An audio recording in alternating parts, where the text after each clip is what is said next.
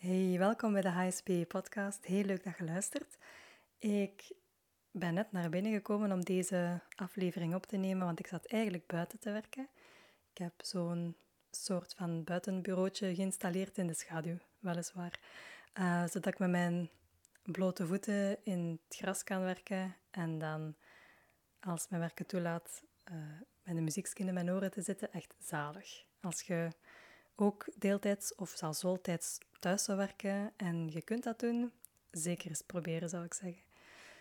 Nu, ik zag ook daar straks dat ik het voorbije jaar ruim 1000 HSP-testen heb binnengekregen, persoonlijk bekeken en beantwoord. En hetgeen dat ik telkens opnieuw als reactie kreeg, was herkenning en opluchting. Want oef, het heeft een naam, ben niet alleen, ik ben ook niet raar. Maar daarnaast ook het gevoel van, wat nu? Ik voel dat ik tegen dingen aan bots, maar hoe breng ik daar verandering in? Wat moet ik als eerste aanpakken? Dus voilà, daar wil ik graag vandaag dieper op ingaan. Naar mijn mening zijn er drie zaken om op te focussen om meer grip te krijgen op je hoogsensitiviteit. De eerste van die drie is zelfkennis. Um, er is een verschil tussen is wat opzoeken op internet of een boek lezen en echt begrijpen op welke manier ons brein werkt en welke gevolgen dat, dat heeft. De laatste jaren is er veel bijkomend onderzoek gedaan naar hoogsensitiviteit en er zijn wel degelijk heel wat verschillen te zien, zelfs op hersenscans die onder andere het vele nadenken en ook die emotionele betrokkenheid van ons als HSP'ers verklaren. Telkens opnieuw zie ik dat dat weten en dat begrijpen voor zoveel opluchting zorgt bij HSP'ers. Het zorgt ervoor dat we ja, zaken sneller kunnen plaatsen, doordat we ze begrijpen en ook dus kunnen loslaten. Het is eigenlijk de stap om te leren milder te zijn naar onszelf toe en ook ons hoogsensitief stukje te accepteren in al zijn facetten. Ook een zicht hebben op onze kwaliteiten, maar ook valkuilen, gerelateerd aan hoogsensitiviteit, helpt enorm bij het maken van ja, mm, wel overwogen keuzes of beslissingen. In de HSP-luistercursus ga ik daar trouwens dieper op in, hè, op die verschillen in ons brein en ook uh, onze kwaliteiten en valkuilen. Nu, naast de zelfkennis is ook zelfzorg essentieel om als HSP'er sterk in je schoenen te staan. We zijn nu eenmaal prikkelgevoeliger dan niet-HSP'ers, dus ja, ook stressgevoeliger. En de meeste HSP'ers weten dat of voelen dat, maar negeren dat straal. Zij zullen er alles aan doen om net zo te proberen zijn als niet-HSP'ers.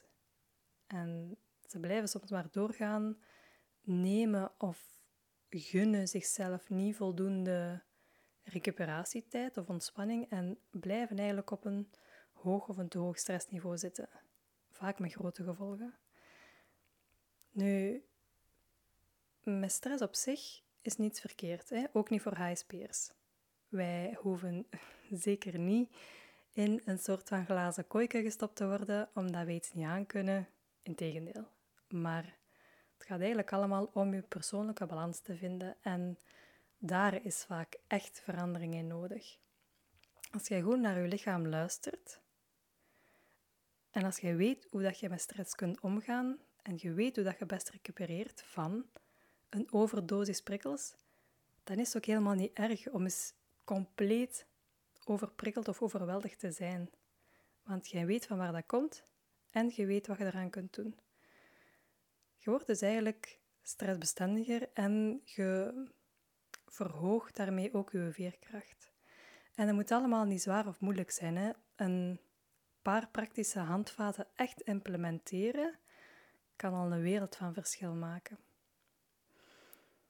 Dan het derde en het laatste punt dat ik uh, wil meegeven om echt meer grip te kunnen krijgen op je hoogsensitiviteit, uh, dat gaat over communicatie waar ik het heel vaak een beetje zie misgaan, is dat er soms maar heel weinig gepraat wordt over de eigen hoogsensitiviteit of over de eigen noden met de mensen uit de omgeving. Dus partner, ehm, vrienden, collega's.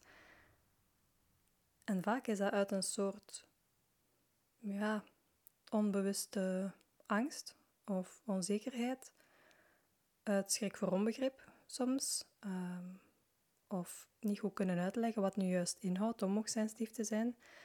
Voor ons is er zoveel zo logisch en we gaan er vaak vanuit dat dat voor anderen ook zo is, maar heel vaak is dat absoluut niet het geval. En dan krijg je echt miscommunicatie en dat zijn gemiste kansen. Wanneer dat jij kort en bondig kunt uitleggen wat hoogsensitiviteit nu juist is en hoe jij dat ervaart, dan komt dat heel krachtig over. En je zult verschieten dat er vaak fijner op gereageerd wordt dan dat je had gedacht. Want er is toch echt wel al veel meer bewustzijn rond dan pakweg tien jaar geleden. En als je dan toch botst op onbegrip, of je krijgt een minder fijne reactie, en je weet hoe dat je daarmee kunt omgaan, ja, dan kun je dat ook gewoon veel sneller weer loslaten.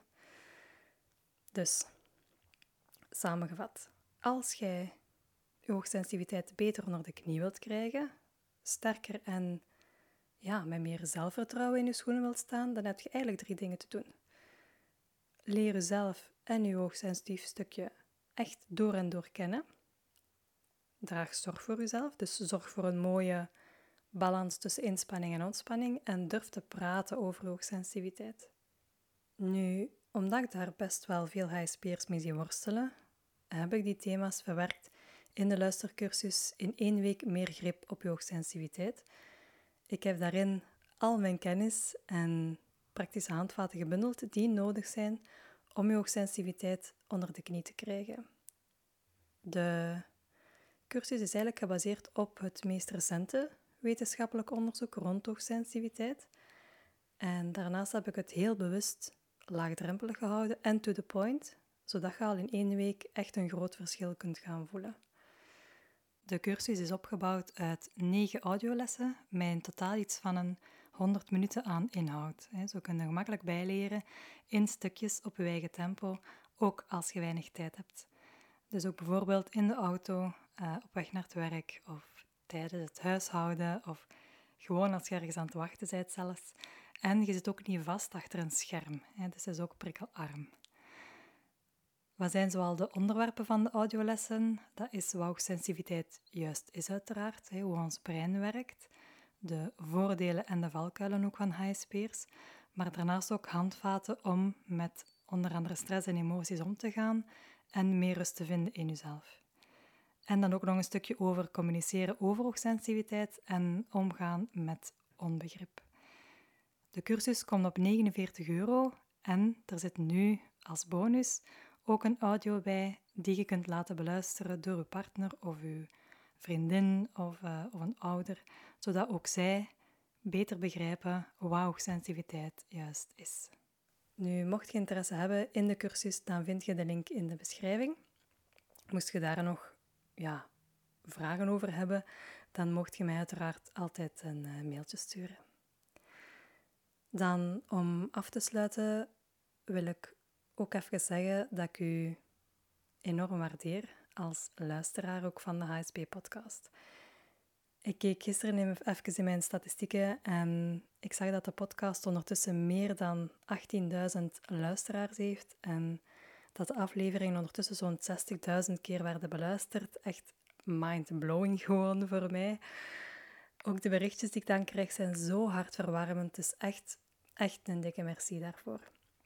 Als ik ook trouwens al een, een review gaf in de vorm van sterren hè, aan de HSP-podcast in Spotify. Super dikke merci, uh, want het is ook mede daardoor dat andere HSP'tjes de podcast krijgen voorgesteld. En zij dus ook herkenning en handvaten meekrijgen. Dus oprecht een dikke dankjewel daarvoor.